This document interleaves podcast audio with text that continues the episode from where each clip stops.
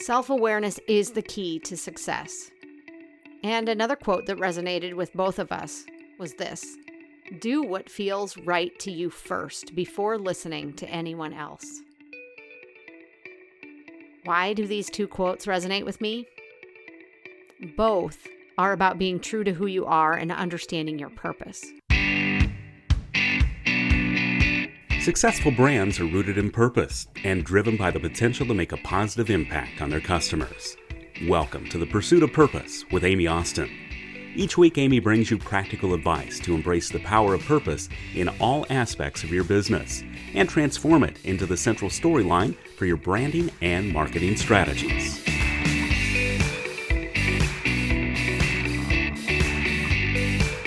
Self awareness is the key to success. This was a core message on a recent Gary Vee audio experience episode. I'll be honest, I rarely listen to Gary Vee. Why? Because I always felt like I was being yelled at when I listened to him. When I first heard of him about five years ago, his delivery was loud, forceful, and bold, and that just didn't resonate with me. However, I often found I agreed with his messages but his delivery turned me off so much that I didn't follow him and only heard of his thoughts or insights from friends and colleagues.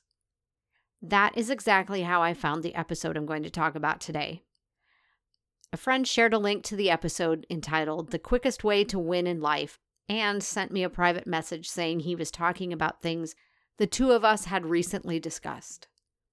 I listened, and she was right. He could have easily been part of our conversations. Self awareness is the key to success.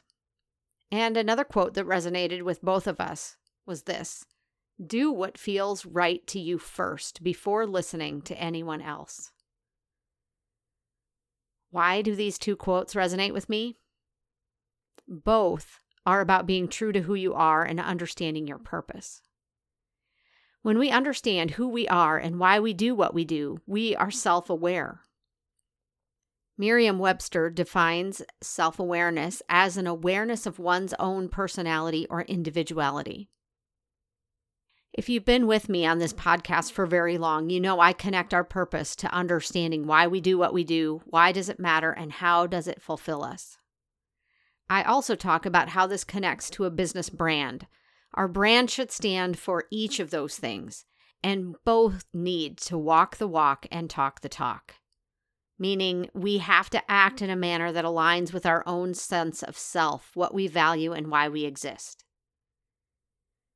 When we try to become someone we are not, or a brand tries to be something it isn't to those they serve, what happens? The truth comes out, and our credibility as a person or a business is questioned.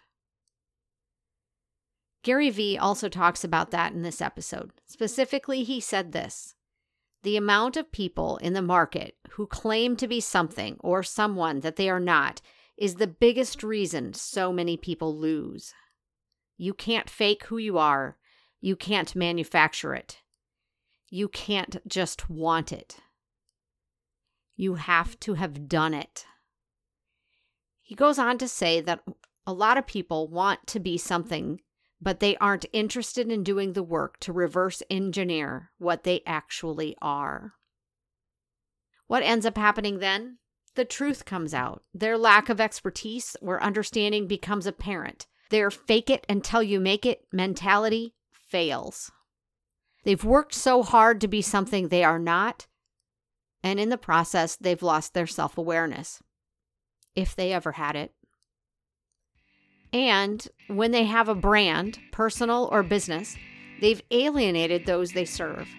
They've degraded their brand and lost the trust they once had from that audience. He also talks about how we all have the power within us to change what disappoints us. And how do we do that? Again, it's about self awareness. Become more comfortable in our own skin and our own intent. To bring this back around to something I share a lot, the definition of purpose as a verb is to have as one's intention or objective. If we are to become comfortable in our own intent, as Gary Vee recommends, we are in fact becoming comfortable in our own purpose.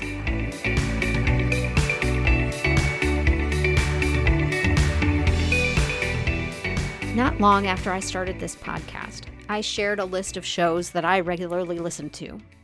Since then, I haven't done that, so I thought now might be a good time to share some of the new things that I'm listening to. Over the last year, I haven't been consuming podcasts in quite the same way as I had been previously, and I've also noticed that my interests have changed. I still listen to the Marketing Book Podcast, On Brand with Nick Westergaard, and 10% Happier with Dan Harris pretty frequently. But I've added a few new ones to the mix as well. Dare to Lead and Unlocking Us with Brene Brown are among my favorites to listen to. I recommend the interview with Abby Wambach, as well as the series that Brene did this summer with her sisters to explore the different pillars of the gifts of imperfections. Freakonomics has also become one of my more go to podcasts. I've been especially interested in the series they've done on healthcare in the United States, as well as an interview they did with Bapu Jena, a physician who also has an advanced degree in economics. During this episode, they discussed the impact, both financially and clinically, on having hospitals in a race route for a marathon or other type of race. This episode was a pilot episode for the Freakonomics of Medicine, which is a new podcast that Dr. Jena is going to host. I haven't heard if this has started yet, but I will be watching for it. I've also listened to the entire first season of a show called A Slight Change of Plans. To best describe it, I went to their website for the overview. Dr. Maya Shankar is a cognitive scientist who studies how our minds work and how we change. There are few things in life that are as complex and messy and potentially magical as change. In her podcast, you'll hear intimate conversations that give an unvarnished look at how people navigate changes of all kinds and use that change to ultimately grow. Dr. Shankar uncovers little known personal stories and reflections from familiar names like Hillary Clinton, Tiffany Haddish, and Kacey Musgraves, and extraordinary t- stories from real life inspirations like a young cancer researcher in the throes of stage 4 diagnosis and a black jazz musician who convinced hundreds of KKK members to leave the Klan. Their stories and circumstances couldn't be more different, but all share one thing in common life threw them, a change of plans. A few others I've listened to are Hidden Brain and Masters of Scale. I've also added Gary Vee's audio experience to my online library, and after listening to the episode I mentioned in the first segment of this show, I have found myself willing to give his delivery another chance. Also, in an earlier episode of The Pursuit of Purpose, I shared my thoughts about podcasts becoming exclusive to Spotify. At the time, I was annoyed by this trend. Brene Brown's are exclusive there, and so was the short run of Michelle Obama's show. While I still wonder how or if exclusivity is a good thing for both podcasters and their audiences, I will confess I've found myself listening on Spotify much more frequently than I did previously. Part of that is because I'm listening to Brene Brown more. So tell me, what shows are you listening to? If you are listening to something you think I would enjoy, send me a message or comment on the show notes page on my website.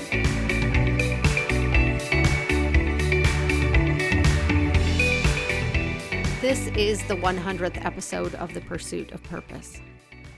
Many podcasters I follow make a big deal out of this milestone, and it is a big milestone. One that two years ago seemed like a long ways off, yet here we are. To be honest, the numbers sort of snuck up on me, so I didn't plan for this. Instead, I thought I would share some numbers. In 100 episodes, I've done 26 interviews and 74 solo shows. That's 2,600 minutes of produced showtime, or just over 43 hours. The average length of the show is 26 minutes.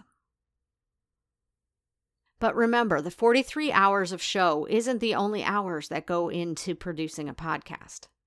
I cannot even begin to guess the number of hours I've spent on these tasks recording shows, writing show notes, booking interviews, researching possible guests, doing preliminary calls with prospective guests, posting on my own website as well on Libsyn to distribute the show to all the podcast players, creating social media posts, taking courses on podcast production, interviewing, and how to pitch myself as a prospective guest on other shows.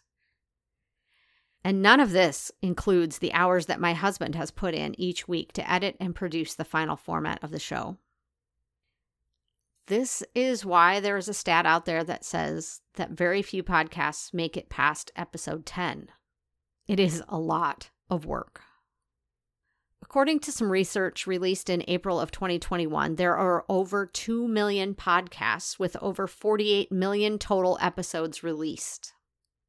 In 2018, Apple released data showing that there were 525,000 active shows with 18.5 million episodes. The growth of podcasts as a communication channel is significant. 55% of the US population has listened to a podcast. 37% listened to a podcast in the last month, and 24% listen to podcasts weekly. Another thing that has been interesting to watch over the last two years of podcasting is rankings. I don't fully understand how the rankings are done, but my show has ranked in the marketing podcast category in the United States, Canada, Japan, the Philippines, Norway, and a handful of others. And I've had listeners from every continent. It has been a fun journey, and I look forward to growing and evolving the show in the next 100 episodes. Thank you for your continued support through listening, sharing, and rating the show. If you haven't shared, or given the show a rating or a review, can I ask you a favor? Please do. This is one way for the show to continue to reach new people. Until next week, live life intentionally and work on being more comfortable with those intentions. This has been the Pursuit of Purpose podcast presented by Austin Marketing. If you enjoyed the show, please be sure to leave a rating and review on your favorite podcast player. Head over to amyaustinmarketing.com for links and resources mentioned in today's show, as well as ways to subscribe and connect with Amy. Thanks for listening.